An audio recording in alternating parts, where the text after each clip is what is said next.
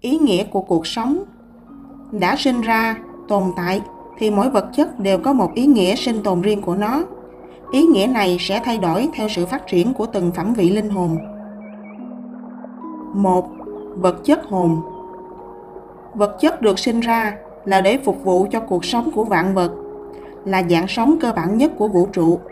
Sự hy sinh này vô cùng cao cả, bởi lẽ chúng hoàn toàn chịu sự chi phối của vạn vật dạng vật chất cơ bản nhất chính là hai khí âm quang và dương quang, mà khoa học gọi đó là điện tích dương và điện tích âm. Tất cả vạn vật đều được cấu tạo từ hai chất trên. Kế tiếp, thì thực vật có thể hấp thu trực tiếp các chất dinh dưỡng từ bên ngoài môi trường sống để sinh tồn. Đó là ánh sáng, khí oxy, nước và các chất dinh dưỡng khác từ đất. Rồi thực vật lại nuôi dưỡng động vật vật chất hồn chính là nguồn năng lượng sống của toàn cõi vũ trụ.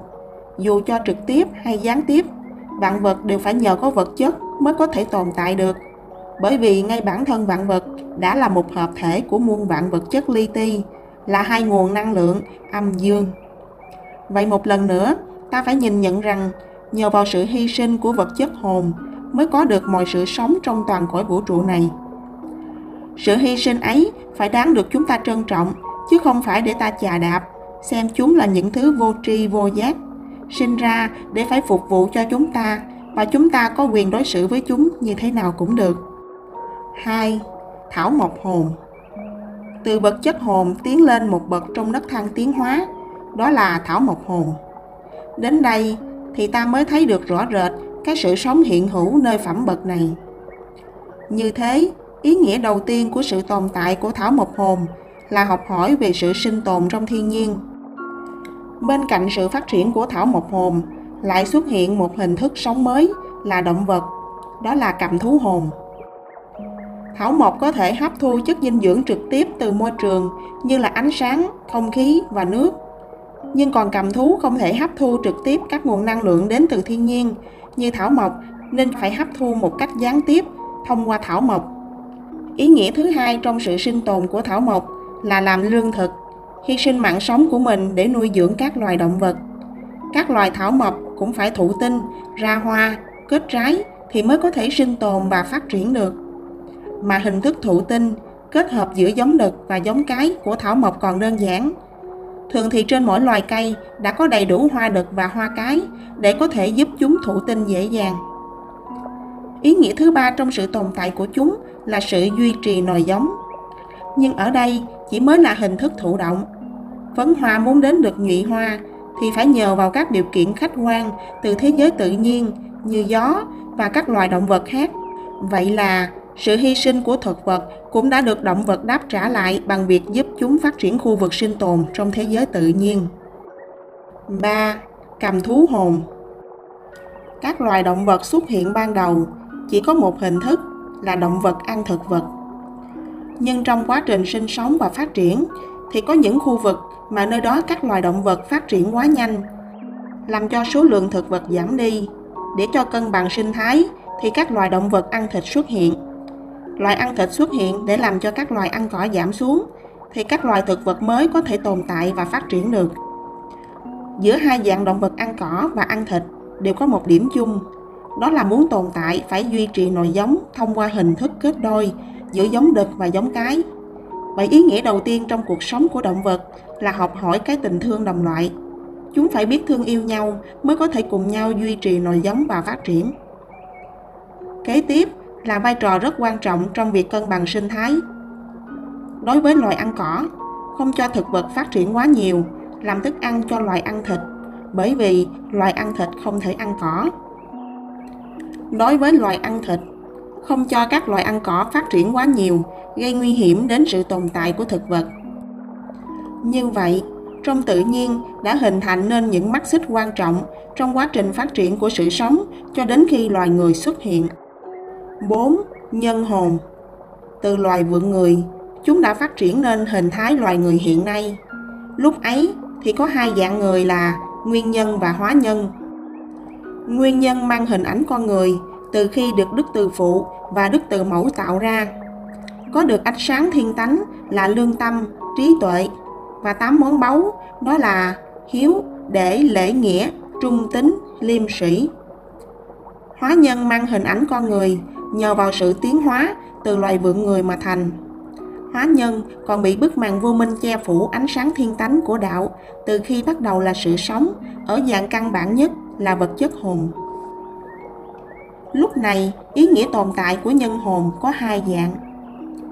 Đối với nguyên nhân, có trách nhiệm thay thế đức từ phụ và đức từ mẫu thực hiện tình thương yêu và công bình với chúng sinh dạy dỗ cho những người anh em của mình những điều hay lẽ phải để cùng nhau tiến hóa lên những nấc thang cao hơn của linh hồn mà cùng trở về cha mẹ thiên liêng gìn giữ tám món báu mà Phật mẫu đã ban cho nhờ vào ánh sáng thiên tánh và trí huệ mà Đức Thượng Đế đã chiết ra từ khói đại linh quan của người. Đối với hóa nhân, học hỏi những điều hay, lẽ phải của các nguyên nhân dạy dỗ, mà quan trọng nhất đó chính là tình thương và công bình đối với những người anh em kém phát triển của loài người là cầm thú, thảo mộc và vật chất. Học hỏi, rèn luyện sao cho trí não tinh thần phát triển để có thể dần dần phá được bức màn vô minh mà minh tâm kiến tánh, tự ý thức được những hành vi đạo đức mà cư xử cho hợp lẽ đạo đối với cuộc sống. Đối với hóa nhân thì ý nghĩa này nó bao gồm học hỏi, rèn luyện và thực hành sao cho giống với nguyên nhân tức là thu thập cho được 8 món báu là hiếu, để, lễ nghĩa, liêm sĩ, trung, tín và trí. Nhân là hai món thuộc về ánh sáng của thiên tánh khi đã phá được bức màn vô minh. Đó là cảnh giới của sự trọn lành, chân thiện mỹ mà hóa nhân cần phải học. Đó là những ý nghĩa tồn tại của loài người khi loài người mới xuất hiện trong vũ trụ. Thế nhưng sau một thời gian, với trí não phát triển, nhưng lại bị những dục vọng thấp kém chi phối, làm che mất ánh sáng thiên tánh mà Đức Thượng Đế đã ban cho. Cả hóa nhân lẫn nguyên nhân đều phạm nhiều tội lỗi, gây ra những ác nghiệp trong cuộc sống. Vì thế, loài người phải chịu trong vòng luân hồi của sự đau khổ. Khi ấy xuất hiện dạng thứ ba của loài người, quỷ hồn. Quỷ hồn là nguyên nhân và hóa nhân sau khi đã gây nên nhiều ác nghiệp trong kiếp sinh, phải chịu đọa đầy linh hồn sau khi chết bị đọa vào quỷ vị, không thể trở về cùng Đức Thượng Đế. Sau khi đã bị đọa đầy, dằn vặt khổ sở về những hành động tội lỗi mà mình đã gây ra trong kiếp sinh, được dạy dỗ để biết ăn năn hối cải, được đầu kiếp trở lại làm người để trả nợ những gì mình đã gây ra đối với cuộc sống.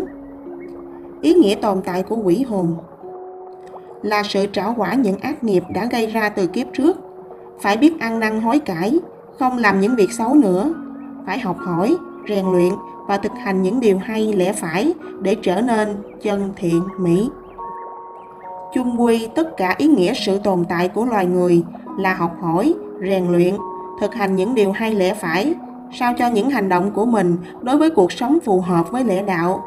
Từ đó, tâm tánh trở nên chân thiện mỹ, trở về với bổn tánh trọn lành, trong sạch mà Đức Thượng Đế đã ban cho loài người, giống hệt như hình ảnh thiên lương của Đức Thượng Đế năng, Thần hồn và thánh hồn Từ nhân hồn mà biết làm lành lánh dữ, học hỏi cho trí thức tinh thần phát triển và làm những việc hợp lẽ đạo đối với cuộc sống thì sẽ đạt được phẩm thần hồn hay thánh hồn, tùy theo công nghiệp nhiều hay ít. Thần hồn và thánh hồn lo điều đình những việc xảy ra trong vũ trụ.